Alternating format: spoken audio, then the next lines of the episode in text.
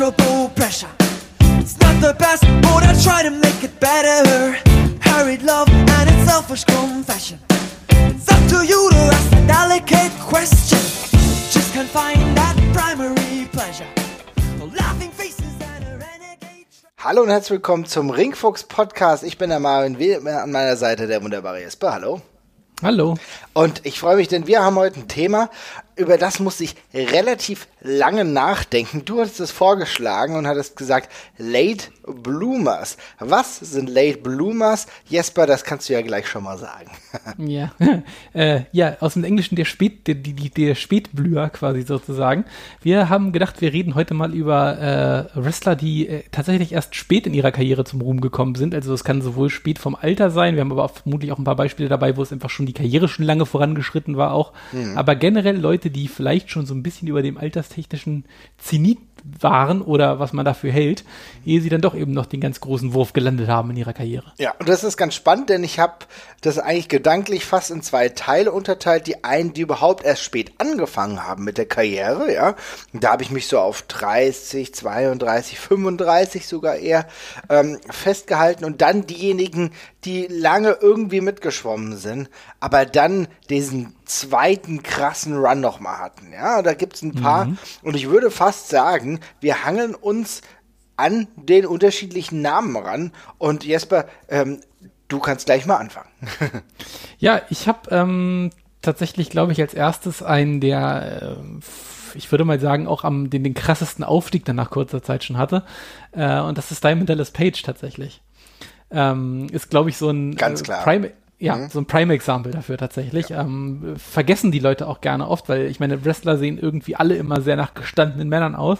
ähm, da glaubt man da manchmal gar nicht, dass da manche davon halt so jung sind und andere dann noch so alt äh, oder schon so alt. Und bei Diamond Dallas Page, der war eben schon äh, ja, also ich meine, der hat, glaube ich, ja, 97 oder so, 98 ging's los mit dem, mit dem ganz großen Kram für ihn bei der, bei der, bei der, bei der, ähm, bei der WCW.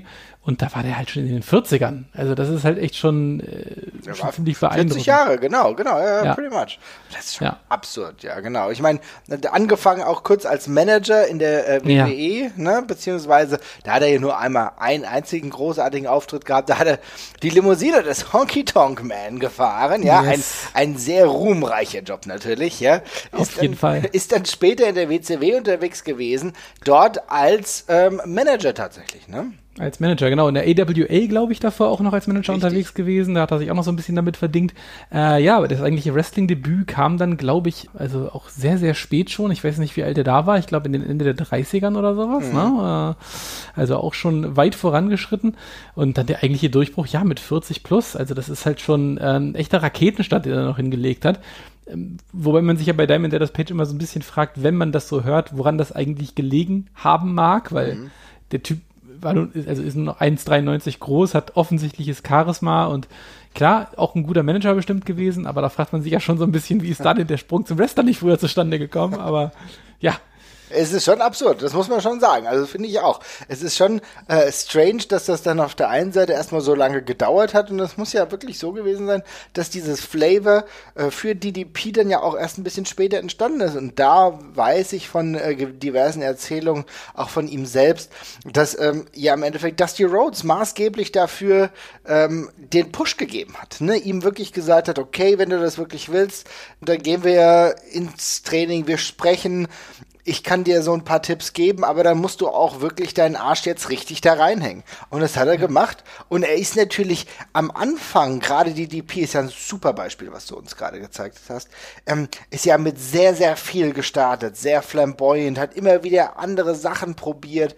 Er war äh, ein sehr wunderbarer Charakter, der sehr viel aber transportiert hat und irgendwie war es auch ein bisschen zwischenzeitlich zu viel. Du hast gleich gemerkt, das ist ein geiler Typ, aber da war so, da musste auch noch ein bisschen was wachsen, aber das ist in dieser WCW-Zeit natürlich dann echt ganz gut geworden. Ich würde fast ja. sagen, spätestens 94, 95 hat er sich dann gefunden. Ne? Ja, auf jeden Fall. Also da ist, ich meine, ist eine der prägnantesten Charaktere der WCW geworden überhaupt. Ähm, auch immer einer von den, der als Starstar genannt worden ist und auch sicherlich einer, der, der diesen Titel auch wirklich redlich, redlich verdient an der Stelle. Ähm, dem ganz auch seinen eigenen Stempel aufgedrückt hat und eins dieser wenigen Gegenbeispiele zu dieser NWO war, der, die ja damit wirklich sehr viel verschlungen hat in dieser WCW und wenig anderen Kram äh, Raum zum Atmen gelassen hat. Und äh, Page hat sich da echt gefunden und ähm, ja, hat sich hat da echt, also das ist mit eins der krassesten Beispiele tatsächlich, weil er eben auch noch so spät angefangen hat zu wresteln tatsächlich. Mhm. Ähm, jetzt sicherlich kein Wrestler ist, der einem die Sterne vom Himmel, vom, vom Himmel runter catcht, aber äh, durch, durchaus formidabel in dem, was er tut, auf jeden Fall. Äh, insofern in, in, ganz vielerlei Hinsicht sehr beeindruckend. Aber da hat vielleicht auch das Managertum im Vorfeld schon äh, sein Übriges getan, dass er da eben äh, anderweitig schon Erfahrung hat und vielleicht auch von außen schon so ein bisschen gesehen hat, was da funktioniert und was vielleicht nicht so gut klappt. Ja, das ist richtig, aber ich meine, man muss schon sagen, es ist schon beeindruckend, äh, wirklich diesen Schritt dann in den 40er noch zu gehen oder 35, 40, also ich würde sagen, ich glaube, er hat so roundabout 35 dann wirklich angefangen, ja, ja. Sich dann ähm, dementsprechend genauer der ganzen Sache zu widmen. Das ist schon extrem extrem respektabel. Und da muss ich echt sagen, da ziehe ich auf jeden Fall meinen Hut davor. Das muss man wirklich dann erstmal machen. Und äh, wie er das gemacht hat, das ist schon, also das ist schon eine sehr herausragende Sache. Er wurde zu einem der, du hast ja schon richtig gesagt, absolut wichtigsten Figuren ähm, innerhalb der WCW und auch jemand, der originär WCW war, ne? Weil ich meine, ja. ich habe die WCW damals verfolgt und dann wusste ich natürlich als kleines Kind, ah ja gut, das sind die Leute, die ich aber schon bei der WWF gesehen habe.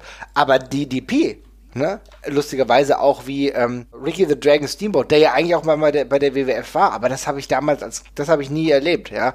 Äh, waren das für mich so diejenigen, die ich gedacht habe, okay, das sind so meine WCW-Jungs, weißt du? Ja, ja, auf jeden Fall. Das ist für mich auch eine der, der, der großen, dieser, dieser Mount Rushmore-Figuren, die ich, die, die ich bei der WCW wirklich hätte. Also zumindest was die, was die Spätzeit angeht, da ist er auf jeden Fall mit die äh, herausragende Figur, die nicht in diesem NWO-Strudel untergeht, ja. Ja, mega gut. Also DDP definitiv, glaube ich, wenn wir über Late Bloomer eigentlich sprechen, über diejenigen, die spät ihre Karriere im Wrestling kultiviert haben, dann müssen wir auf jeden Fall DDP ganz oben nennen. Ähm, lustigerweise geht es aber bei mir jetzt schon gerade weiter. Ja, mit einer Abkürzung, ja. Und ehrlich gesagt finde ich, man könnte auch über PCO nachdenken, ja. Oh, PCO, ja. ja, Pierre Carl Ouellette. Natürlich kennen wir Pierre Carl Ouellette als Ex-Quebecer. Ja, wir kennen Pierre Carl Ouellette durch seine lange Karriere, die er unter anderem bei der WWF halt auch hatte. Ich habe eben die Quebecer angesprochen. Aber die Zwischenzeiten, in denen er lange nicht dort war und, ganz, und zwischenzeitlich auch mal für fünf Jahre einfach komplett aufgehört hat, 2011 bis 2016 beispielsweise. Ich glaube, zwischen 2010 und 2015 hat er kein einziges Match gehabt. So, und in dieser Zeitspanne dann wieder zurückzukommen und dann wieder sich dem Ganzen anzunehmen, auch mit einem veränderten Gimmick, dieser Run, den er seit 2016, 17 hat, ist ja für mich im Grunde der zweite Frühling des Pierre Carl Ouellette und das auch in einem beachtlichen Alter. Ich müsste mal nachgucken, jetzt mittlerweile, glaube ich, 52 Jahre alt, ähm, hat zwischenzeitlich den Ring of Honor Heavyweight Title gehalten. Das ist natürlich auch eine krasse Sache. Natürlich hat er früher angefangen mit Wrestling, aber die zweite Blütephase, die kam halt erst recht spät. Ja, auch halt, eine, wir, haben, ja schon ein paar Mal über ihn gesprochen, glaube ich. Ähm, auch eine, eine wahnsinnig lustige äh, Wiederauferstehung wrestlerischer Art tatsächlich, weil ähm, ja auch, dem auch so eine ganz krasse Neuerfindung halt beiwohnt. Der hat ja irgendwann dieses äh, French Frankenstein-Gimmick da wiederbelebt und hat, äh, versteht sich jetzt selbst so als Monster, was super witzig ist, weil natürlich einmal das, äh, dieser doppelte Boden da ist, das ist eigentlich ein alter WWF-Veteran quasi ist, dem man dazu guckt, der aber jetzt eben sehr in die Wrestle, auch verrückte Dives teilweise springt und dergleichen und wirklich irren Kram macht und dabei eben in seiner Rolle aber auch wirklich einfach gut ist, muss man ja auch mal sagen. Ist wirklich ein sehr unterhaltsamer, witziger, richtiger Wrestling-Charakter einfach so. Und ähm, das ist ein sehr mutiger Schritt äh, mhm. und er hat, er hat einen extrem langen Atem bewiesen bei der ganzen Geschichte, muss ich echt sagen. Weil äh, ich weiß noch, der war ja irgendwann auch mal bei der WXW vor 2009. Jahren. 2008, 2009. 2009. Mhm. Ja, da waren wir alle nicht so begeistert, als PCO angekündigt worden ist. Das weiß ich auch noch ganz gut. Äh, und äh, das hat sich jetzt doch ganz schön, ganz schön gedreht, finde ich. Also der hat ist ja echt zu einem Indie-Darling nochmal geworden auf seine alten Tage äh, durch, durchaus beeindruckend. Das ist interessant, ja, weil du sagst richtig. Also ich habe, glaube ich, das erste Match von PCO dann wirklich live gesehen. Ich weiß nicht, ob er mal bei der BWF-Tour dabei war, als ich klein war. Das habe ich nicht in bewusster Erinnerung. Also da müsste ich lügen. Aber wo ich ihn dann wirklich gesehen habe, und du sprichst ja an, ist dann damals bei der WXW 2008 Und ich bin ziemlich sicher, dass ich ihn äh, bei einer Musikpaletten-Event, ich glaube sogar im Rahmen des 16 Karat Gold 2008 ja, genau. gesehen habe. Ne? Da war er Ersatz für irgendjemanden äh, ausgefallenen, glaube ich. Und ja. haben wir alle noch gerätselt, ob äh, Jacobi nicht den gescholtenen Murat Bosporus zurückbringt oder dergleichen. Ah ja, genau, genau. Ja, dann war es tatsächlich PCO. Ja, es war okay, aber es hat uns wirklich nicht so vom Hocker gehauen. Nö. Ne? Also nee. es war halt da. Ne? Und es ist auch gar nicht böse gemeint, aber es hat halt in dem Moment einfach niemanden so gecatcht. Er war aber bei dieser Zeit halt auch nicht in diesem Status seiner Karriere, das muss man auch mal so sagen. Ne? Nee, absolut nicht. Also der war da auch gerade wieder relativ frisch zurück in so einem, in so einem, also der, der, der war da damals noch nie ganz zurückgetreten, soweit ich mich erinnere. Der mhm. hat immer schon noch ein bisschen gecatcht. Aber ich glaube, dann kam so ein, ähm, äh, kleiner Schub wieder, weil er dann hier bei dieser IWS mal gewesen ist äh, in Kanada, ja. wo die, also die, die, ehemalige Kevin Steen Liga. Dadurch gab es ein bisschen Hype und dann war der super lange in England, weiß ich noch, und oder in, in UK ist da erneut so äh, hat irgendwelche Turniere gecatcht die ganze Zeit und dann hat man so langsam wieder auf dem Schirm gehabt, dass der wieder da ist, aber nie. Also ich habe da damals keinen kein Hype um diese Figur erlebt. Plus war jetzt auch nicht der Riesenstar in der WWF, so dass es aus der Warte her gezogen hätte. Aber dann ja ist er damals bei der WXW aufgetaucht und das, äh, ja, war auch, war auch in Ordnung so. Also das, äh, ja. Lustige, lustige Geschichte. Damals gegen Walter gecatcht. Genau, genau. Unter anderem gegen Walter gecatcht passt natürlich super. Ist natürlich heute auch ein super Match, kann ich mir wieder vorstellen. Ja, also ist ja natürlich etwas, das äh, würde natürlich in dieser Konstellation auf jeden Fall wieder Sinn ergeben. Ist aber tatsächlich interessant, denn ähm, wenn wir uns jetzt über äh, Pierre Carl Ouellet Gedanken machen, dann müssen wir natürlich auch sagen, dass er ja einen großen Zeitraum seiner Karriere auch in Deutschland verbracht hat. Ne? Also ja. er war ja unter anderem bei der CWA, er hat dort auch mehrere Touren mitgemacht. Also diese Bewandtnis, die war auf jeden Fall da. Aber wir wollen ja jetzt über die zweite Karriereblüte im Endeffekt sprechen.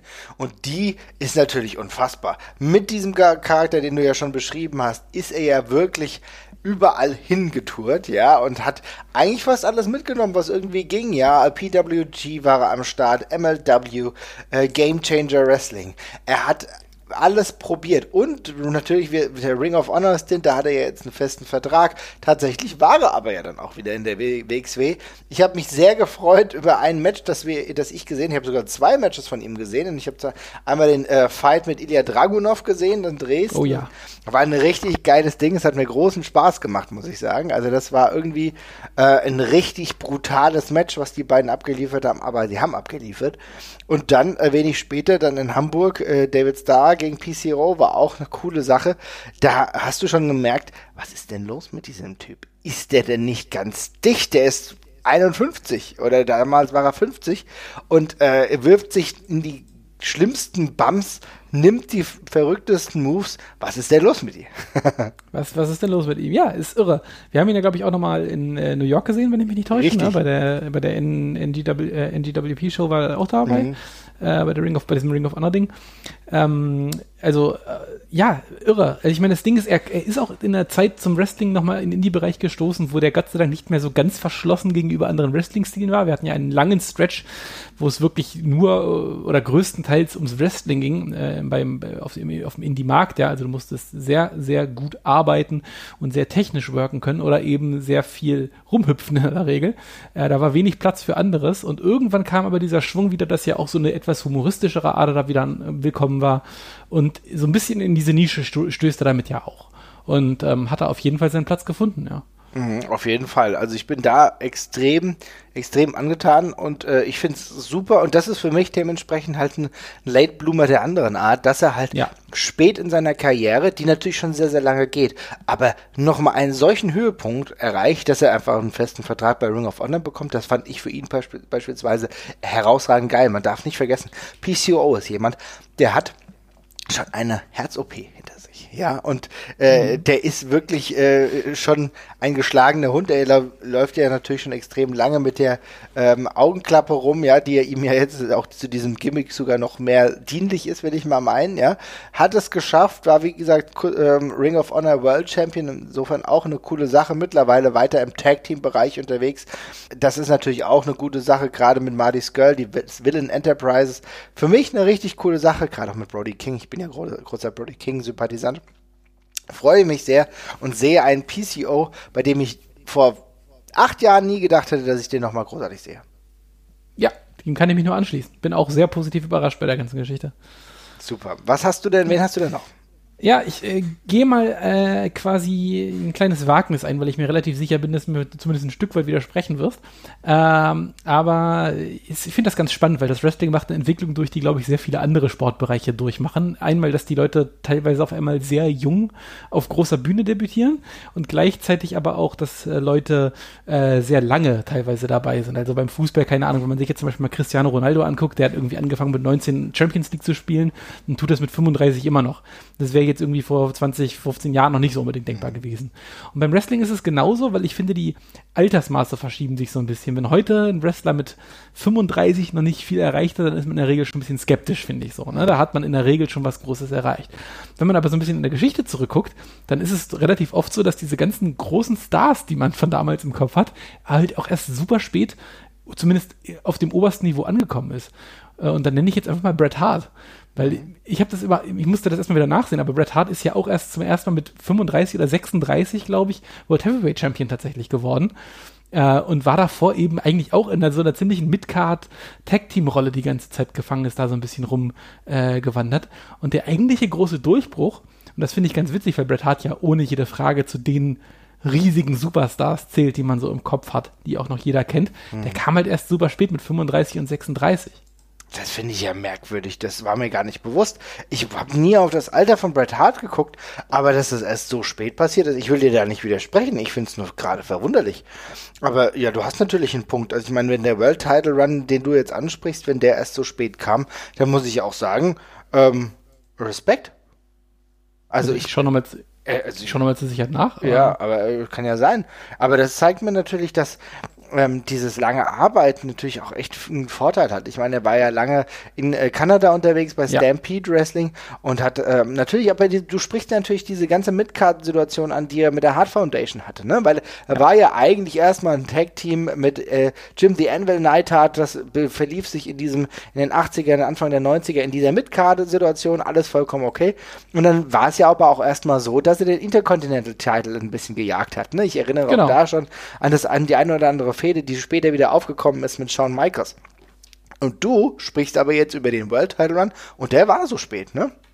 Ja, ich bin mir relativ sicher, dass der so spät war. Also, also ich rechne hier mhm. gerade noch, ich, re ich rechne hier parallel gerade nochmal nach, nicht, dass ich einen Rechenfehler gemacht habe. Nein, 35 Jahre alt, mhm. tatsächlich. Ist also, guter Punkt. Mhm. Ja, also wie gesagt, man muss es natürlich alles in Relation sehen. Äh, die damaligen Karrieren gingen später los und haben später ihren Mittelpart gefunden, aber rein alterstechnisch finde ich schon sehr spannend, gerade gemessen daran, dass Bret Hart ja auch jemand war, der für sehr formidables äh, äh, in Ringgeschehen tatsächlich bekannt gewesen ist. Ähm, und darum fand ich es einfach nochmal wichtig, das auch nochmal zu nennen, bloß um das ein bisschen in Relation zu rücken. Und damit schlage ich quasi die Brücke zu meinem nächsten direkt. Weil ja. Er hat eine relativ ähnlichen ja. Altersklasse das, äh, das gewonnen. Das war meine Überleitung nämlich eigentlich. Und da würde ich jetzt einfach Kofi, Kofi Kingston an der Stelle. Oh, Kofi Kingston. Aha, ich habe jetzt gedacht, du bleibst gleich bei seinem äh, Konkurrenten. Aber gut, ja, machen wir ja. Kofi Kingston weiter. Interessant. Yes. Oh, ja, ist natürlich jemand, der schon relativ früh eigentlich bei der WWE angefangen hat. Ne? Also ja. der hat schon in jungen Jahren angefangen, aber das Ding ist, der war halt immer Mr.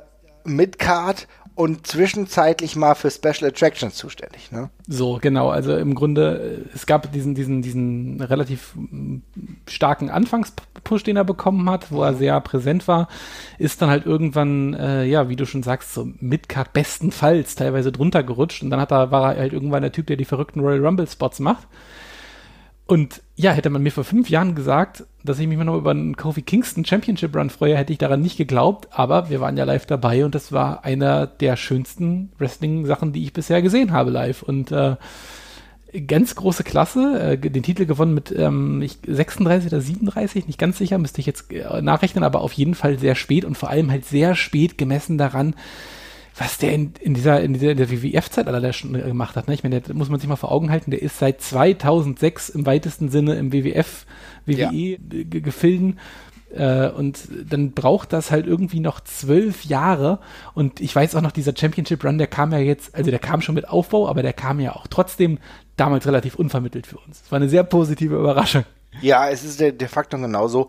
Und ich finde, da muss man das auch ähm, irgendwie auch differenzieren und muss das auch so klarlegen, weil irgendwie hatten wir, als wir im ich würde mal sagen, im Oktober des Jahres vor seinem Titelwechsel gesprochen haben, sind wir nicht davon ausgegangen, dass Kofi Kingston genau diese Rolle hatte. Da hatten wir gedacht, ja. dass andere Leute diese genau diese Position vielleicht für sich vereinnahmen können. Ja, das war schon klar. Du hast schon gemerkt, okay, da wird vielleicht was aufgebaut, ein großer äh, Upset.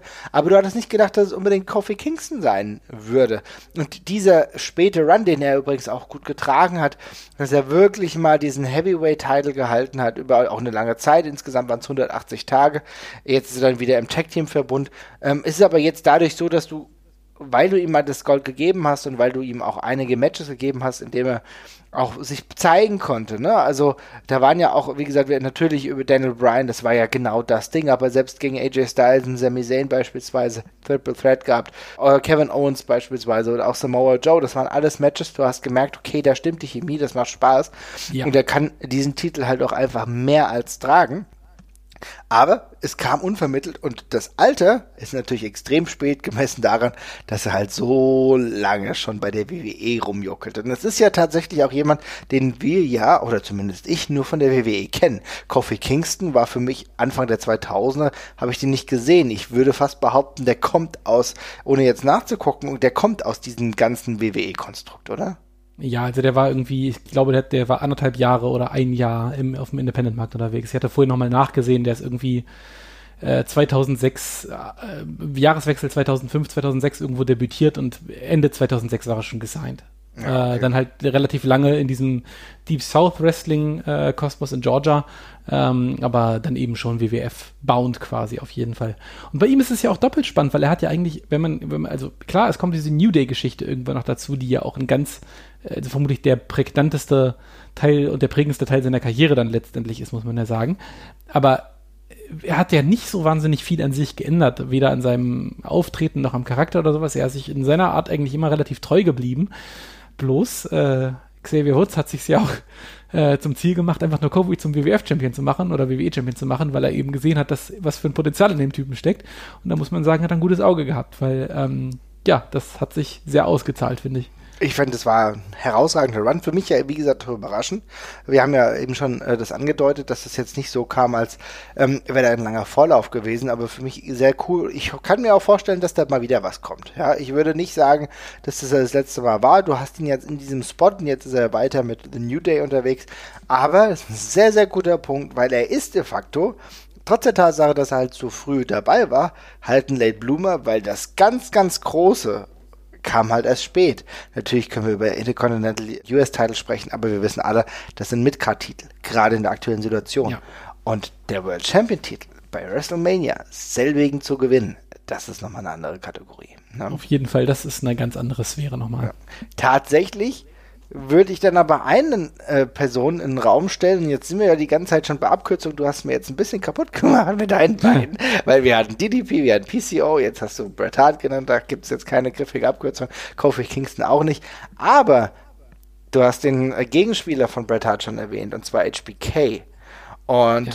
eigentlich hat ja HBK auch schon relativ früh seine Höhen gehabt, ja. Also ich meine mit den Rockers, okay, ähm, auch da ein Tag-Team gefüllt unterwegs gewesen, aber relativ früh dann auch äh, den ähm, Singles-Weg eingeschlagen. Wir wissen alle, was äh, da gekommen ist. Es ging um eine Intercontinental Title.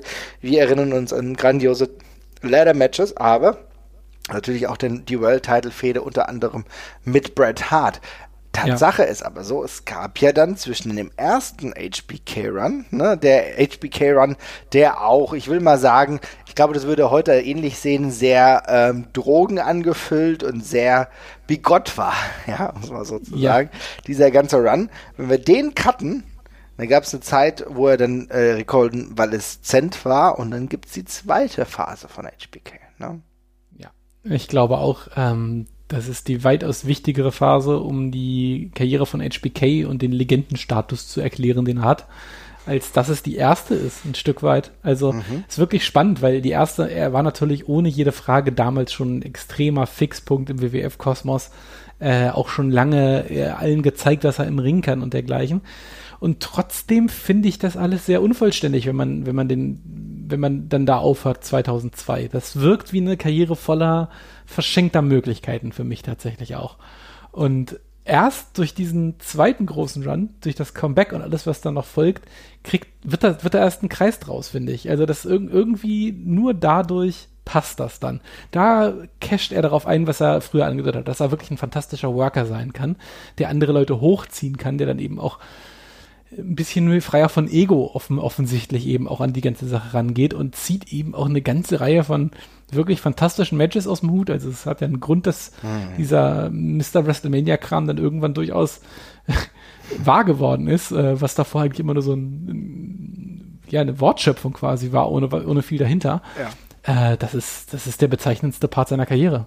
Finde ich tatsächlich auch. Du, du sprichst natürlich an, na klar war es so, dass bis 98 das schon eine interessante Karriere war, die auch viele Höhepunkte hatte. Ich kann auch nicht aus meiner Haut, das, das bin ich natürlich.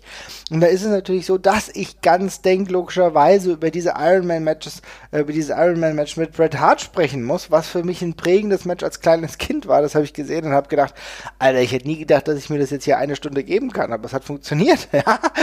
Und da war ich komplett gefangen und das waren absolute Hammer-Matches. Ich kann auch mich 97 noch dran erinnern, als das Match mit dem Undertaker, was immer noch für mich In Your House, Bad Blood, ein Hell in a Cell ein richtig gutes Match einfach war. Und äh, die ja, und der Undertaker hatten ja immer eine ganz gute Chemie. Das hast du schon gemerkt. Das, das hat einfach gut funktioniert. Und aber tatsächlich natürlich auch noch später, ja. Aber ähm, du hast vollkommen recht. 98 dann der Cut, übrigens ein geiler Cut eigentlich, ne? Dass er äh, Steve Austin den Titel gibt und so weiter mit allem, was äh, an WrestleMania dazugehört, war ja eine herausragende Kiste. Aber ja. es war natürlich ein brutaler Cut. Und ich hatte aber damals gedacht, okay, alles klar, er war ja zwischenzeitlich Commissioner und er war auch mal Special Ref und so weiter und so fort. Er sollte ja irgendwie doch in diesem Programm gehalten werden.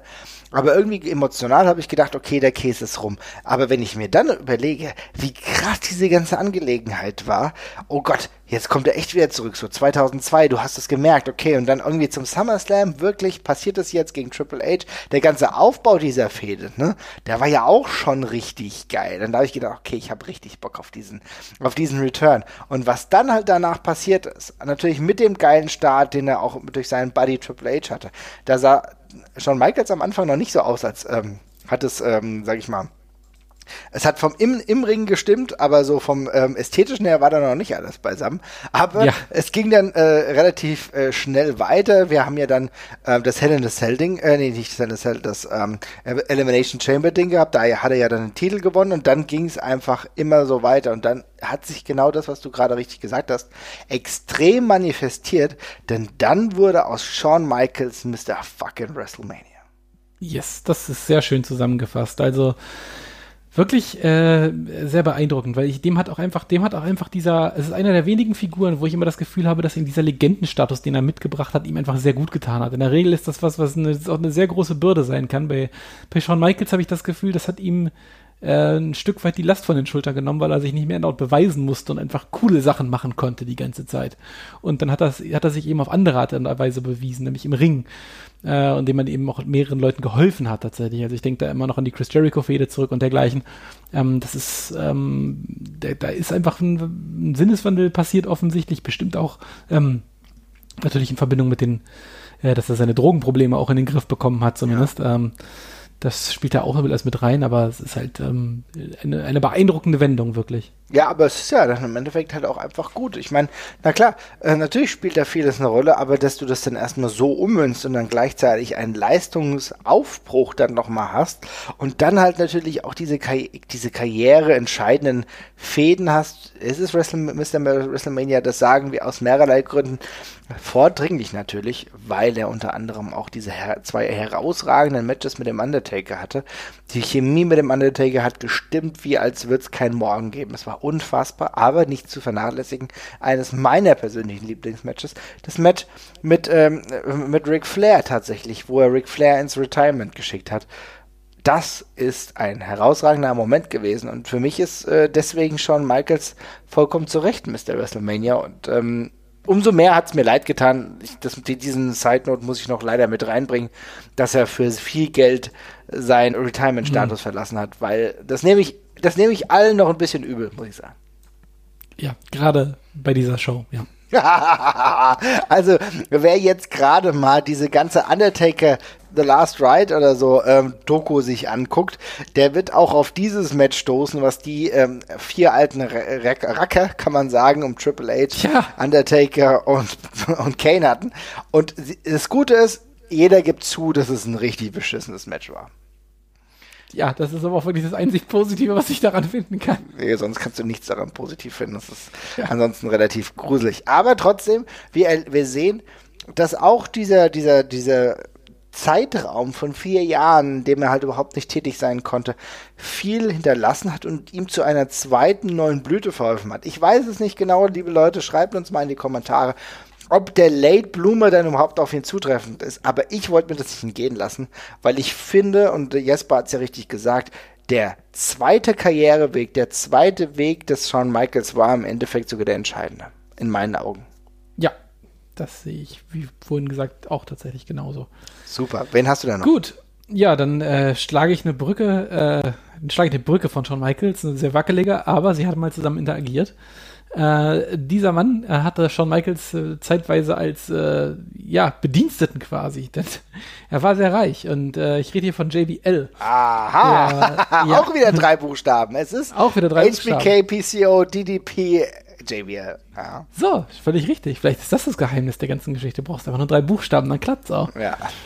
Ähm, ja, äh, JBL äh, davor lange ähm, in der in der WWF schon unterwegs gewesen, ähm, erst als äh, als Cowboy äh, und äh, später dann als Teil von der ähm, von den Acolytes, die dann äh, ja irgendwann ja zu den ähm, äh, zu den zu den zu, zu der APA einfach quasi umfunktioniert wurden äh, und wieder zurück und wieder hin. Mhm. Äh, mit Farouk zusammen im Tag-Team als äh, grobschlächtiger, typischer Gatekeeper so in der WWF eigentlich. Ne? Also ja. so, äh, stellst alle neuen Teams mal gegen den, der klopft die ein bisschen durch, klopft die ein bisschen weich und dann, wenn sie sich in diesen Matches bestehen, dann geht's weiter. Und ähm, in dieser Rolle war der ja ewig. Also ich meine, die APA gab es, glaube ich, seit, seit 98, 97 oder sonst irgendwas. Und da war dann sechs Jahre nichts Relevantes, was er gemacht hat dazwischen. Ne? Also er ist durchgehend in dieser Rolle gewesen, immer mal wieder ein gern gesehener Act, auch immer durchaus over gewesen tatsächlich in dieser Rolle. Ja, auf jeden Fall. Ähm, Als Comedy teilweise auch, ja. ja. Genau. Oder, oder einfach nur für die Fans, auch wenn sie wussten, jetzt gibt's gleich aufs Maul. Das mhm. ist ja auch immer ein gern gesehener Act und das war dann ja auch so. Aber dann kam äh, 2004, weil es dann eben sehr dünne wurde äh, bei der WWF, dann eben äh, dieser krasse Wechsel zu diesem J.R. Ewing-Charakter aus dem Dallas-Charakter. Äh, oder ist es Denver? J.R. Ewing, Dallas oder Denver? Siehst du, da bin ich wieder, bin ich, ist es Dallas, ist es Dallas. Dallas. Ich habe nochmal nachgedacht. Den, nicht Denver Clan, ja, ja, ja. Der, nicht der Denver Clan. Ja, sorry, ich bin, ich bin einfach zu jung dafür. Genau, und da gab es ja einen kompletten Wechsel, also inklusive einem Haarschnitt und einer, und einer Bartrasur, nachdem man ihn tatsächlich nicht mehr wiedererkannt hat damals. Ähm, wobei das kam schon dezent davor, aber weil, weil, er davor eben auch schon quasi ein Fox-Korrespondent, glaube ich, gewesen ist, aufgrund ja. seines tollen äh, Finanzbuches, was er geschrieben hat. Ja. Äh, aber irgendwann hat er da eben auf diesen Look komplett eingecasht und wurde dann eben quasi zum, ja, Ölmogul sozusagen. Ja, ja. Damit kam dann nicht nur ein großer Gimmickwechsel, sondern eben auch ein sehr, sehr großer Push und ein sehr, sehr, sehr, oder eine sehr, sehr lange Titelregentschaft tatsächlich eben auch unfassbar eigentlich, ne? Also im Endeffekt muss man schon sagen, wir müssen ja sagen, es ist ja so ein bisschen der heimliche JBL-Podcast, ja auch immer hin und wieder. Es ist kein Zufall, dass wir immer wieder auf diese Personale zu sprechen kommen. Aber es ist halt einfach so, dass er in vielerlei Hinsicht einfach ähm, genau in dieses Raster passt, über das wir sprechen. Er ist de facto eigentlich für mich ein absoluter Late Bloomer, weil wie du es ansprichst, er ist lange in der Midcard gewesen. Ich meine, dass er wrestlerisch schon lange unterwegs ist, brauchen wir nicht drüber reden. Auch jemand, der zwischenzeitlich mal, wie viele Wrestler zu der Zeit, erstmal bei der CWA war ja. dort in Deutschland ähm, als Texas Hawk unterwegs gewesen ist, seine Sporn dort verdient hat, sei es mit dem Ringkampf mit Viktor Krüger, der dem einen oder anderen noch irgendwie eine Erinnerung äh, wert sein mag. Ja, das ist schwierig mittlerweile noch äh, interessante Informationen über Viktor Krüger zu finden. Müsste ich mal in den ja. Tiefen des Internets suchen. Ja, also er war als Tag Team unterwegs, aber auch Singles-mäßig unterwegs dann äh, auch bei All Japan Pro Wrestling und dann hast du es ja angesprochen, erstmal eine ganze Weile bei der WWF in der Midcard gewesen. Irgendwie, ja, er war halt da, irgendwie auch als, als, als, als auch New, Teil der New Blackjacks beispielsweise, ne, bevor es dann zum anderen Tag-Team ja. ging. Am Ende des Tages alles weniger weniger spannend. Aber genau dieser Charakterwechsel, den du gesagt hast, das war halt was, was ihm zum Main Eventer gemacht hat. Und ehrlich gesagt, man kann viel über JBL sprechen, aber den Title Run, den er hatte, den World Title Run, er hat ja, er hat das ja auch aufgebaut, ne? Also er war ja erstmal, hat er ja andere Titel besessen, ja. Aber dieser, dieser WWE Title Run, den er hatte, ich glaube für, was weiß ich, ich glaube 280 Tage oder irgend sowas, was es war. Ich glaube, es war eine relativ lange Zeit. Ja, es war super lange. Aber die war gut. Ja, die war tatsächlich sehr gut. Also es war damals eine, sehr überraschende Geschichte, kann ich mich noch dran erinnern. Also, weil niemand hatte irgend, in irgendeiner Form ihn auf dem Schirm als, äh, ich sag jetzt mal, underutilized Talent oder sonst irgendwas. Ne? Es nee. war nicht so, dass wir uns jetzt irgendwie alle einen JBL-Run gewünscht hätten damals und gesagt haben, oh, würde doch endlich jemand das Talent dieses Typen er äh, erkennen. Und da gab es auch nichts, was darauf hingedeutet hat, dass er diesen Charakter so gut spielen kann. Aber er hat das halt hundertprozentig angenommen und komplett durchgezogen und der Run war ein sehr klassischer Wrestling Heel Run, aber als solcher damals super passend und war auch für viele Faces eine super Gelegenheit, sich daran abzuarbeiten. Also da gibt's, da gibt's nichts. Das war wirklich eine sehr, sehr runde Sache. Ja, muss man natürlich auch sagen, dass ähm, auch seine Kontrahenten daran einen Anteil hatten. Ne? Also hier will ich auch ganz klar wieder Eddie Guerrero hervorheben, der äh, ihm zu diesem Status halt auch verholfen hat. Ne? Also diesen Title Run, den musst du erstmal haben und der, wenn er dir dann auch ein bisschen äh, insofern geschenkt wird, dass Eddie Guerrero dir den Titel gibt, äh, sag ich jetzt mal so, aber ihr wisst, was ich meine, und dann in so einem Match, weil es war ein blutiges Match, es war ein brutales Match, das Texas Bull Rope Match war schwierig anzusehen, aber es hat eine Intensität gehabt, die absolut glaubwürdig diesen Charakter auch JBL verkauft hat und ähm, das hat dann dazu geführt zu einem absolut guten Title Run und deswegen ist auf jeden Fall. Da gibt's nichts. JBL einfach ein Late Bloomer. Ja, auf jeden Fall. Auch eine Reihe von sehr guten Matches vor allem noch aus dem Hut gezaubert. Gegen John Cena, gegen CM Punk, gegen Eddie Guerrero, den du gerade schon angesprochen hast. Ja. Äh, auch aus der Hinsicht nochmal noch mal spannend auf jeden Fall, ja. Definitiv. Also da äh, interessanterweise genau mit den leichteren äh, Charakteren äh, besser unterwegs gewesen, sei es Eddie Guerrero oder auch später noch C äh, äh CM Punk, das war echt in Ordnung. Für mich äh, eine interessante Karrierewendung, aber man sieht wieder, was man mit leichten Veränderungen oder stärkeren Veränderungen des Gimmicks machen kann. Du hast vorhin die Ecolites angesprochen, da will ich dich nur ganz kurz fragen, hast du eine Ahnung in Retrospektive, kannst du mir erklären, was die Ecolites genau waren?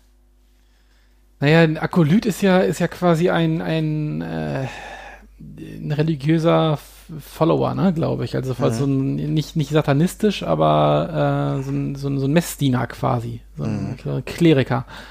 Und ich glaube, das Ecolites-Ding war einfach nur ein Label, womit man begründen konnte, dass diese Typen dabei, dabei jetzt beim Undertaker sind. Ich glaube, okay. was anderen, anderen Hintergrund hat er das nicht. Oder das sind jetzt, also die beiden sahen ja offensichtlich, die hatten ja auch diese bescheuerten Tattoos noch, die sie sich angemalt haben die ganze Zeit. Ja. Ähm, das war ein äh, etwas schwieriger Versuch, äh, sowohl JBL als, als auch Farouk ein bisschen satanistisch aussehen zu lassen, aber leider sehen sie beide aus wie Typen, die absolut keine Zeit für so einen Bullshit haben. Insofern hat das nicht so wirklich gut geklappt. Das ist nämlich genau der Punkt. Ich finde nicht gut, dass du es ansprichst, weil ehrlich gesagt hatte ich riesen Bauchschmerzen, auch als Jugendliche, äh, das irgendwie in Verbindung zu bringen. Weil ich fand nämlich ehrlich gesagt nicht, dass also, das so gut klappt, weil. Allein der Gedanke, dass Farouk sich die Zeit nimmt, um irgendeiner komischen blutigen Messe beizuwohnen, ist irgendwie schon so witzig einfach. das ist es auf alle Fälle. Also, ähm, ich bleib dabei in Retrospektive nicht ganz so gut gealtert. Nee, weil komische Geschichte habe ich aber damals auch null hinterfragt. Ja, also, man, man, ja. Man, äh, man, man, nimmt die Dinge so hin, wie sie sind. Ja, ne? ja, Hat ein Pentagramm auf der Hose, das hat für mich gereicht. Stimmt, ja, das war ein sehr schönes, ein sehr schönes Pentagramm. ja. ja, jetzt würde ich eigentlich ganz gerne auf eine Person zu sprechen kommen. Also ich glaube, wir gehen fast mal weg von den Main Eventern, ne? Oder hast du noch einen Main Eventer? Nee, direkten Main Eventer habe ich nicht mehr an der Stelle. Mhm. Dann würde ich sagen, dann nehme ich genau diese Schwellenposition noch ein und würde jemanden nennen, der es tatsächlich noch zu einem Main Event Run geschafft hat. Und ich finde immer noch ganz gut. Und zwar geht es um Mark Henry. Oh ja, sehr gutes Beispiel, ja. Bei Mark Henry ähm, lange schon im Wrestling gewesen. Ähm, es hat ja einen extrem langen Vertrag damals unterschrieben bei der WWF. Wright äh, weggesigned von seinem Endeavor, was er, glaube ich, bei den Olympischen Spielen hatte. Ne? Ich glaube, er war als Gewichtheber bei den Olympischen Spielen am Start. Ne? Ich glaube auch, ja. Ja, und dann hat die WWE gesagt, okay, das ist ein Typ, das ist ein Name, das ist ein Gewichtheber, den müssen wir verpflichten. 96 angefangen bei der äh, WWE, auch gleich ein Match gehabt in einem Pay-Per-View in einem In Your House. Jerry Lawler damals als Gegner gewesen, aber mal, seien wir ehrlich, das hat eine ganze Weile gedauert, bis die Person irgendwann relevant wurde. Wir gingen äh, zwischenzeitlich zur Nation of Domination. Dann äh, gab es das Sexual Chocolate, ein äh, Gimmick, bei dem ich sagen muss, dass ich gar nicht weiß, ob ich es überhaupt noch erklären kann, aber es ging natürlich um seine Hautfarbe und es ging um sexuelle Interaktion und im Endeffekt ist das auch etwas, was tendenziell eher schlecht gealtert ist, um es mal so zu sagen, ja. ja. Ähm, und er war lange Zeit in der absoluten Midcard, zwischenzeitlich auch wieder bei Ohio Wrestling unterwegs und irgendwie war es dann doch eine lange Zeit, bei dem man irgendwie sagen muss, okay, Mark Henry ist da, der hat halt den Vertrag und irgendwie passiert halt auch nicht so wirklich was. Aber dann, es gab einen Unterschied und es gab eine ganz gewichtige Situation, in dem er plötzlich diesen fucking World Title bekommen hat und zwar spät im Jahr 2011. Ich glaube, im September dürfte es gewesen sein, den er sogar, glaube ich, Randy Orton war, war glaube ich, gegen Randy Orton sich geholt hat. Mhm. Und das war aber verbunden mit einem Gimmickwechsel. Die Hall of Pain war Die das. Hall of Pain. Ja die Hall of Pain. Und ich muss sagen, das hat damals sogar mich überzeugt. Hall of, Hall of Pain Mark Henry ist äh, fantastisch. Also ist ja, glaube ich, auch so ziemlich universell von allen geliebt, tatsächlich, dieser Run. Ähm, ist ganz spannend, weil ähm, es gab, ich kann mich noch sehr gut dran erinnern, das war eine ganze Weile davor, 2006, 2007, gab es schon mal einen ganz ähnlichen Ansatz, den sie mit Mark Henry gefahren sind. Da hat er irgendwie ähm, fünf, sechs Wrestler jede Woche, also jede, jede Woche einen Wrestler ausgeschaltet, auch High-Profile-Wrestler wie Rey Mysterio und sowas, hat die rausgenommen. Da war das schon mal angedacht, aber dann haben sie es irgendwie nicht durchgezogen oder er hat sich verletzt, ich weiß es nicht mehr genau. Und dann kam diese Hall of Pain-Geschichte, genau 2011, und das war mega geil, weil der Typ einfach gewirkt hat als, ja, der Typ hat halt einfach richtig Ärger gemacht. Das hast du sofort geglaubt. Ne? Das ist einfach, wenn, wenn die Musik von dem ertönt ist, dann kommt es raus und dann gibt's richtig auf die Schnauze. Das war einfach sofort klar. Und das sieht man einfach beim Wrestling tatsächlich ganz gerne. So, so doof und stumpf das klingt. Das hat einfach super gut funktioniert. Und der Typ wirkte einfach super gefährlich. Also das war, ähm, da, da ist es einem wie Schuppen von den Augen gefallen, dass der Typ ja eine totale, totale Relevanz haben kann was davor nie da war. Also du hast ja vorhin noch angesprochen, quasi von Olympischen Spielen weggesigned, da war der auch scheiße jung, ne? Da war der 23 ja, ja. oder 24, also wirklich unglaublich jung und dann mit einem 10-Jahres-Vertrag ausgestattet.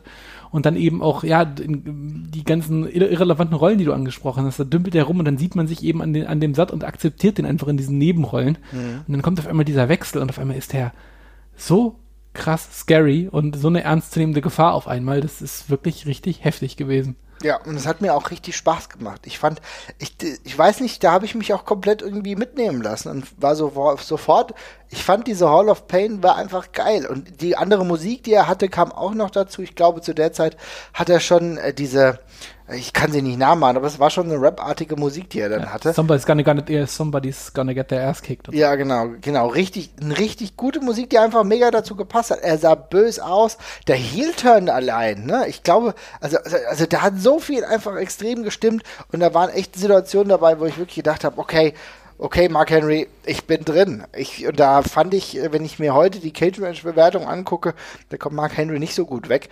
Muss ich sagen, allein für diesen Run, und das war wirklich das Late Blooming des Mark Henry, weil es hätte genauso gut sein können, dass sein Vertrag irgendwann ausläuft und sich irgendwann in der Nichtigkeit in der Wrestling-Welt wiederfindet. Aber das war halt noch dieser späte dieser späte Run, der dem tatsächlich, äh, der ihm heute noch anhaftet, und zwar in positiver Hinsicht, dass ich sage, okay, natürlich war das ähm, davor echt Mist, aber das, was ich in dieser Zeit gesehen habe, das hat mich auch von der Charakterwork, das hat mich auch von seiner schauspielerischen Leistung echt abgeholt. Ey, und ohne Mist, dieses eine Ding, was dann später noch kam, äh, mhm. zwei Jahre danach, drei Jahre danach, mit diesem Turn gegen John Cena. Wow. Als Mark, als Mark Henry seine, seine, seine Retirement-Speech gehalten hat, immer gegen John Cena turnt das ist immer noch so ein geiler Moment und der auch universell geliebt wird. Das ist echt witzig, dass Mark Henry zwei solche Sachen hat, die jeder gemocht hat, obwohl davor in seiner Karriere wirklich nicht so wahnsinnig viele Leute was mit ihm anfangen konnten. Aber da war der auch wieder einfach so real und böse und das hat so Spaß gemacht. Das war so cool. War auch der perfekte Gegenspieler für den, für John Cena, war genauso die Projektion, Projektionsfläche für so ein paar Smart Marks wie mich, mhm. die damals John Cena nicht mehr sehen wollten und das geil fanden, dass er jetzt immer von jemandem richtig auf die Nase kriegt. Das war, das war perfekt. Das war super gut. Ja, gebe ich dir genau das. Und ich meine, da, da gab es ja auch eine lange Phase, in der er nicht gewrestelt hat. Ne? Ich glaube, ja. zwischen 2012 und 2013, ähm, was du halt meinst. Aber das war richtig gut, liebe Leute. Schaut euch das alles nochmal an. Wir müssen vielleicht auch nochmal irgendwie äh, reinhängen bei uns. Guckt euch das mal an, weil dieser, dieser Turn dann halt auch, ne, gegen John Cena. Diese Fehde, die hat schon ein bisschen was hergemacht. Das hat mir gut gefallen. Das also, war mega gut, also tatsächlich, tatsächlich einfach sehr, sehr, sehr gut, ja. Geil. So, ja dann, also Main Eventer haben wir jetzt abgefrühstückt. Er hatte nochmal einen World Title Run. Alle weiteren haben es bei mir nicht, aber vielleicht hast du noch den einen oder anderen Namen. Wir können auch äh, kurze Namen droppen, natürlich. Ja, ich würde dann einfach mal tatsächlich, wenn wir schon, wenn wir bei kurzen Namen sind, das ist ein gutes Stichwort, weil ähm, die Person ist jetzt vielleicht nicht so ein ganz offensichtlicher Pick und ist auch im Tag-Team, äh, wo der andere noch ein bisschen jünger ist, aber äh, Scott Dawson äh, finde ich auch ganz spannend, der mit 35 jetzt äh, vermutlich seinen größten Hype gerade erfährt ja. von äh, The Revival.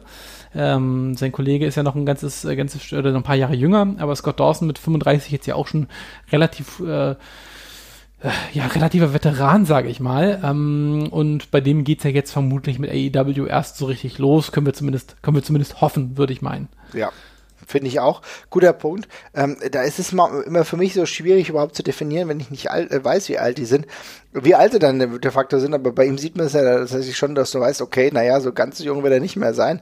Ähm, aber im Endeffekt jetzt natürlich echt ein guter Run, der jetzt noch kommen kann. Aber genau in diesem Bereich, wenn wir schon bei AEW sind, und ich weiß halt ehrlich gesagt nicht, wie alt er ist, aber er wirkt so alt. Und allein die Tatsache, dass er davor eigentlich äh, und auch immer noch Teil eines einer Band ist, Andy Williams von The Butcher and the Blade, ja, keine Ahnung, der sieht halt auch aus wie Mitte, Mitte, Ende 30. Keine Ahnung, ob er wirklich so alt ist oder ob er einfach nur so ein Tier ist, der halt generell mit seinem Schnauzer so alt aussieht, aber du weißt ja, wen ich meine. Und allein ja. deswegen würde ich auch sagen, das könnte jetzt ein Late Blooming sein, weil davor er in kleineren Ligen unterwegs gewesen ist und jetzt bei AEW. Ja, klar, völlig richtig. Ähm, und äh, einen anderen Namen, den ich an der Stelle auch noch sag, äh, äh, kurz einwerfen möchte, wir, wir haben schon die Main Eventer gerade abgeschlossen. Das, da haben wir einen aber ganz groß vergessen. Das darf nicht sein. Und das Batista. Oh, Batista, ja, sehr Punkt. Äh, weil Batista, Batista eigentlich ähm, relatives, äh, relativ gut dieser, dieser DDP-Blaupause folgt, finde ich. Auch sehr spät angefangen, tatsächlich, also sehr spätes Debüt. Äh, auch schon, ich glaube, weit in den, weit in den 30ern. Ich weiß noch, wie, äh, wie wir damals immer alle gedacht haben, dass die von Evolution bis auf Triple H und, und, äh, und Ric Flair alle sehr jung sind. Und dann war, äh, ja, Batista eigentlich schon immer genauso alt wie Triple H fast. Ähm, und, äh, ja, aber sehr spät äh, dazu gekommen und trotzdem ja auch sich sein Podest, äh, seinen Platz auf dem Podest redlich, redlich erkämpft tatsächlich. Ja, auf jeden Fall. Aber es ist ein guter Punkt, dass du sagst, weil natürlich jetzt mit 51 Jahren, wenn du zurückblickst, äh, hat relativ spät sein. 51 ist ey, so krass. Krass, oder? Wenn, also ich meine, ich sehe heute nicht so aus, werde da nie so aussehen. Dafür trainiere ich nicht. Aber ähm, es, allein die Tatsache, wie definiert er ist, und das ist ja auch wirklich auch jemand, der ja, dem ich sehr gerne zugucke bei allem, was er tut, tatsächlich. Ja, also Batista, es bleibt für mich immer noch ein geiler Typ. Und ähm, aber wie du sagst, vollkommen richtig. Äh, Batista relativ spät gestartet, ähm, hat seine Karriere dann aber wirklich kultiviert und äh, natürlich hat ihm Evolution da auch geholfen. Aber ähm, ich bin sehr froh, dass er relativ schn schnell von diesem Dirken Batista-Gimmick, was er zwischenzeitlich ja. mit Devon hatte, weggekommen ist. ja, das definitiv. Ich muss mir übrigens noch korrigieren, er ist älter als Triple H. Halleluja. Krass. Ja, weißt halt auch Bescheid, ne? Ja. Wesentlich später angefangen. Während Triple H ähm, in diesen Jahren, in denen Batista noch was ganz anderes gemacht hat, schon bei der WCW war er ja als ähm, Terror Rising, immer noch ein beschissener Name tatsächlich, ja. Und dann ja. zur WWF gekommen ist als Hunter Hearst Helmsley, deswegen ja immer noch die Abkürzung. Ja, da hat Batista was ganz anderes gemacht, aber die Art und Weise, wie er dann eingeschlagen hat, ist sehr, sehr gut. Wir müssen uns wahrscheinlich irgendwann nochmal der Personalie Batista ähm, gesondert widmen, aber du hast vollkommen recht. Auch ein Late Bloomer, genauso, aber nicht ganz so krass wie Rico. Kennst du noch Rico Constantino? Oh Gott, ja, von American Gladiators erst. Ja. ja, ja, genau. Bei den American Gladiators aufgetreten und dann irgendwann in die WWF gekommen. Und ich glaube, das de facto Debüt, was er hatte, das ist tatsächlich auch erst mit 40 passiert. Also man hat so ein bisschen gemerkt, dass er schon nicht mehr der Jüngste ist. War ja ein sehr flamboyant Charakter, also auch irgendwann so ein bisschen erstmal Manager und dann auch Wrestler gewesen. Ähm, ist jetzt kein Top-Kader gewesen, aber wenn es um Blade Bloomer geht, muss man auch sagen, überhaupt eine Karriere noch im Wrestling gehabt, relativ spät. Ja, Ja, auf jeden Fall. Ähm, war damals auch spannend, weil der auch nicht so alt aussah, wie er war, fand mhm. ich die ganze Zeit. Das war immer ein ziemlicher Schocker, wenn man dann gesehen hat, wie alt er schon war. Der super trainiert ähm, hat auch, ne? Ja, und auch ein sehr, noch ein relativ junges Gesicht gehabt, fand ich die ganze Zeit. Ähm, aber ja, äh, eher ein kurzer Stint an der, an der Spitze, sage ich jetzt mal in Anführungszeichen, aber äh, durchaus mit äh, relativ viel, äh, mit relativ TV-Time zwischenzeitlich auch. Ich fand auch, ja, und es war ja auch, war ja auch lustig anzusehen, ja. Also ich meine, ähm, äh, die, die Situation, die er hatte, die Stables auch, war ja mit Charlie Haas ähm, dann auch unterwegs und das war irgendwie gar nicht so schlecht. Ich habe dann später seinen äh, All Japan Pro Wrestling Run nicht mehr wirklich verfolgt, aber das ist jetzt vielleicht auch gar nicht so schlimm, ja, tatsächlich. Aber trotzdem ähm, eine coole, coole Angelegenheit. Die Frage, die ich mir halt noch stelle, ist, Weißt du, wie alt Dan Seven war, als er eigentlich großflächig debütiert ist? Ach du Scheiße. Also Devin, ich, ich glaube halt, Dan Server ist mit dem Schnäuzer auf die Welt gekommen, darum ist es echt schwer einzuschätzen, aber ich würde...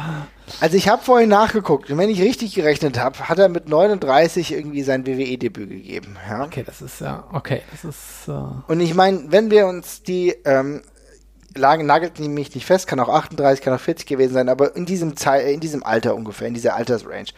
Und wenn du dir dann natürlich anguckst, der sah natürlich auch da schon so alt aus, ne? aber mit 39, natürlich hat er den NWA-Titel zwischenzeitlich gehalten, aber 39 bei der größten Liga erst anzukommen, das ist für mich schon der Inbegriff des Late Bloomings.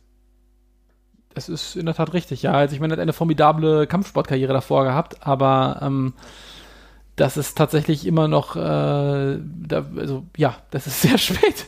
Ja. Ich meine, es ist witzig, weil er hat halt, bei ihm fällt das halt irgendwie optisch nicht so ins Gewicht, dadurch, dass er diesen Tom Selleck-Look hat und einfach ja. so als, äh, aussieht wie so ein Dad halt.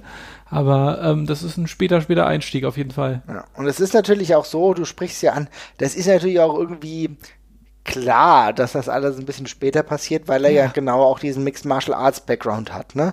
Und wir könnten, ja. wir könnten auch über Tank Abbott sprechen und so. Ich muss aber jetzt nicht jeden dahergelaufenen Mixed Martial Arts Wrestler nennen, weil ähm, natürlich war Tank Abbott auch später dran, aber bei Dan Severn, äh, den habe ich jetzt genommen, weil die Anlagen des Pro Wrestlings natürlich auch Teil seines Stils waren, ne?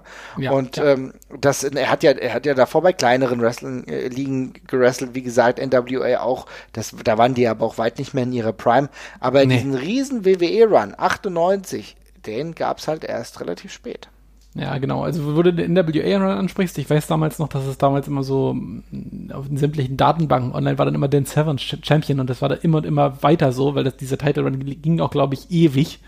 Äh, ich glaube, er ist immer noch einer der Top Titleholder für die NWA, aber wie du schon sagst, eher in einer Phase der äh, Irrelevanz total.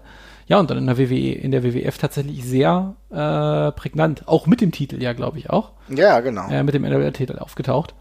Ähm, und ja, fällt ja auch genauso in diese Ken Shamrock-Geschichte damit rein, wo die WWF so ein bisschen Anknüpfungspunkte zu diesem, äh, ja, zu diesem zartknospenden UFC-Hype damals äh, gesucht hat. Ja, ist schon lustig tatsächlich, ne? Also der äh, Dan Seven, der dann irgendwann im Jahr 98 äh, schon gegen Franzl Schumann den, äh, den NWA-Titel in den USA ähm, ja.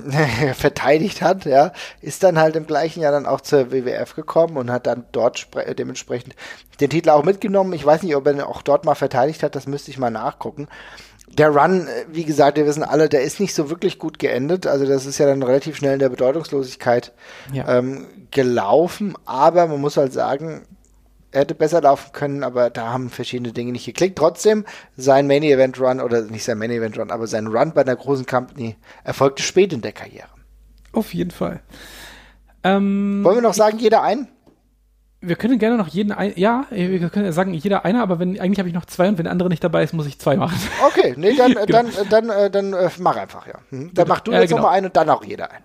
Genau, genau. Ähm, ich verschiebe den Blick einmal nach Japan. Wir waren jetzt gerade sehr US-zentrisch größtenteils. Jetzt bin ich gespannt, Und, ob mein Tipp jetzt auch kommt. oh, da bin ich gespannt. Äh, ich habe nämlich äh, Tomohiro Ishii noch genommen. Das war deiner. Ja, ja. Wunderbar. Dann machen wir das nur noch jeder eine. Ja. Ist doch gut. Äh, dann übergebe ich dir das Wort. Nee, alles gut. Also im Endeffekt ist es ja schon so, dass äh, Tomo Hiroshi relativ früh ja eigentlich schon unterwegs war. Ich meine, das ist ja schon mega früh. In den, in den 90ern schon äh, in Erscheinung getreten, aber tatsächlich halt ähm, Ishii lange irgendwie in den, in den dunklen Welten des, der Wrestling-Midcard in Japan verschwunden und ehrlich gesagt hat sich niemand wirklich, nie so wirklich jemand um ihn gekümmert. Das Blooming kam halt relativ spät erst. also das, ich muss sagen, solange ich New Japan Pro Wrestling, glaube ich, irgendwann mal geguckt habe, war Ishii dabei. Also ist tatsächlich so. Ich habe 2004 angefangen, 2005, da habe ich vermutlich auch mal die ersten Clips oder sowas online gesehen. Aber du hast nie da- nach Clips von Ishii geguckt, bis da. Nein, nein, auf gar, keinen, auf gar keinen Fall. Der war da irgendwie immer mit dabei, für maximal. Und da ist er mir vermutlich nicht mehr aufgefallen. Das ich damals, damals habe ich vermutlich überhaupt nicht gewusst, wie der heißt. Aber äh, da ist der schon mit dabei gewesen. Dann, ja, dann acht Jahre lang da so rumzutun. Und ich meine, man muss ja jetzt fairerweise auch sagen, ähm, dieses Leiter heraufarbeiten in den großen japanischen Promotions ist ja auch nicht so ganz selbstverständlich. Ich finde, da merkt man ja schon relativ häufig, äh, welche dafür ähm, äh, größere Dinge, sag ich mal, gepflegt und gehegt werden und welche so ein bisschen mitlaufen. Und er wäre für mich eigentlich so ein klassischer Mitläufer gewesen die ganze Zeit. Aber, hey, 2012, 2013 rum kommt der große Wechsel und seitdem ist er ja ein kompletter Staple auch geworden, was das angeht. Auf jeden Also, Fall. Spätestens, aller spät, also du sprichst richtig an, 2012, 2013 ist, glaube ich, genau die Zeit, in der man sagen muss, äh, da begann das Blooming, wo er dann auch ähm, mehr in Marquis-Matches eingesetzt wurde und spätestens dann natürlich auch mit dem Never-Title-Run, ja, den er ja. Ja. relativ häufig gehalten hat, muss man dann auch sagen, da war es dann um ihn geschehen und dann war er res- regelmäßig auch einer der Main-Spots äh, bei Wrestle Kingdom und bei anderen großen Pay-Per-Views. Da war er da und ich meine, die Matches, die er ja gerade in dieser Zeit hatte, ganz ehrlich, wenn wir uns zurückgucken, alle memorable Matches, die Ishii hatte, die kamen erst aus der Zeit 2012 und fortfolgende. Davor, die ganzen Jahre, die er davor dabei war, ich glaube, den meisten, wahrscheinlich können wir Strigger fragen und der kann uns fünf nennen, weil er halt so ein Fuchs ist. Ich, mir fällt kein einziges aus dieser Zeit vor 2012, vor das 2013 ein. Aber ab 2013, beispielsweise äh, Tanahashi und so weiter und so fort gegen äh, Suzuki, dann hat er auch diese ganzen großen Draws bekommen. Dann ging es rund und dann hast, konntest du eigentlich pünktlich die Uhr danach stellen, dass mit Tomohiro Ishii, einer meiner absoluten Lieblingswrestler aus Japan, immer was passiert, sei es äh, mit Shibata gegen Okada und so weiter und so fort, Makabe. Da sind so viele wunderbare Sachen dabei und für mich der Stone Pitbull einer der geilsten Wrestler, die Japan in den letzten Jahren einfach hervorgebracht hat. Und auch gleichzeitig noch ein Kritikerliebling. Also er sahnt wirklich überall ab. Also Dave Meltzer ist ja auch, hat ja auch einen großen Crush für ihn. Äh, und äh, auch völlig zu Recht. Ich finde den auch großartig, äh, guckt den auch sehr gerne, guckt dem auch sehr gerne zu und ähm, steht auch völlig zu Recht da, wo er, wo er jetzt ist. Ja, und selbst im Jahr 2020 äh, hat er jetzt beispielsweise nochmal ein ziemlich gutes Match gegen Evil gehabt. Ähm, er ist immer noch da, ja, und er kann auch manchmal nochmal ein richtig geiles Ding raushauen. Da kann ich ganz kurz empfehlen, gegen Shinko Takagi ähm, letzten Jahr, ich glaube, das war im August letzten Jahres, ein richtig krasses Match gehabt. Guckt euch das mal an, liebe Leute. Es lohnt sich auf jeden Fall. Aber es ist schön zu sehen. Gut, dass wir den Blick jetzt auch mal nach Japan richten. Für mich ist ta tatsächlich Ishii einer derjenigen, bei denen ich denke, dass das, dass das Label, Late Bloomer komplett auf die Person fallen. Ja. Gut, dann würde ich sagen, nehme ich auch noch mal ein. Jetzt wird es nämlich langsam ein bisschen dünner, aber ich würde die Frage in den Raum werfen, was hältst du von Fit Finlay? Puh, wegen dem, ja, okay. Ähm, ich würde dem insofern zustimmen, dass es auf jeden Fall auf Mainstream-Ebene Ja. äh, ein sehr gutes Argument ist. Ähm, bei Fit Finley, ich glaube, ja, Kritikerliebling habe ich gerade schon, habe ich gerade schon gesagt, glaube ich, immer ein sehr respektierter Wrestler, gerade auch unter Wrestlern, er ist ein Wrestlers Wrestler, ähm, äh, der, die, glaube ich, Zeit seiner Karriere immer seine Bewunderer hatte. Ähm, aber ja, äh, auf großer Bühne blieb ja eigentlich nur der letzte WWE-Run. So Und das hängen, ist ja oder? genau der Punkt. Das ist ja genau der Punkt, weswegen ich das jetzt hier anspreche. Denn bei Fit Finlay war es ja so, äh, äh, jemand, der äh, in der WCW da war, ne, der auch äh, Fäden gehabt hat, natürlich, wie man es dann halt macht gegen William Regal, ähm, aber der eigentlich, bei dem du dann nachgedacht hast, okay, nach seinem, W- nach nach seinem WCW-Run, was kommt da noch? Der ist ja auch, sagen wir mal ehrlich, in der WCW auch eher so, ja, mäßig eingesetzt worden. Ne? Es hat- Der hat ja nebenbei auch noch schön ein bisschen äh, CWA gemacht, auch bis in die, ich glaube bis 97 hat er nebenbei auch noch CWA gemacht und äh, WCW, das ist ja auch ganz cool gewesen, aber äh, der, so ein richtig krasser Run, der war halt, äh, es gab später mal den, den der hat er mal um den Hardcore-Titel gekämpft, aber Leute, wir brauchen doch jetzt nicht so tun, als wäre der Hardcore-Titel die Erfüllung, ja. Ja. Und äh, dann, er hat ja mal, ich glaube, was er mal gehalten hat, war, glaube ich, der, den World Television Title in der WCW. So, aber dann als, als die WCW bankrupt gegangen ist, dann war er ja auch erstmal eine Zeit lang gar nicht großartig im Ring aktiv.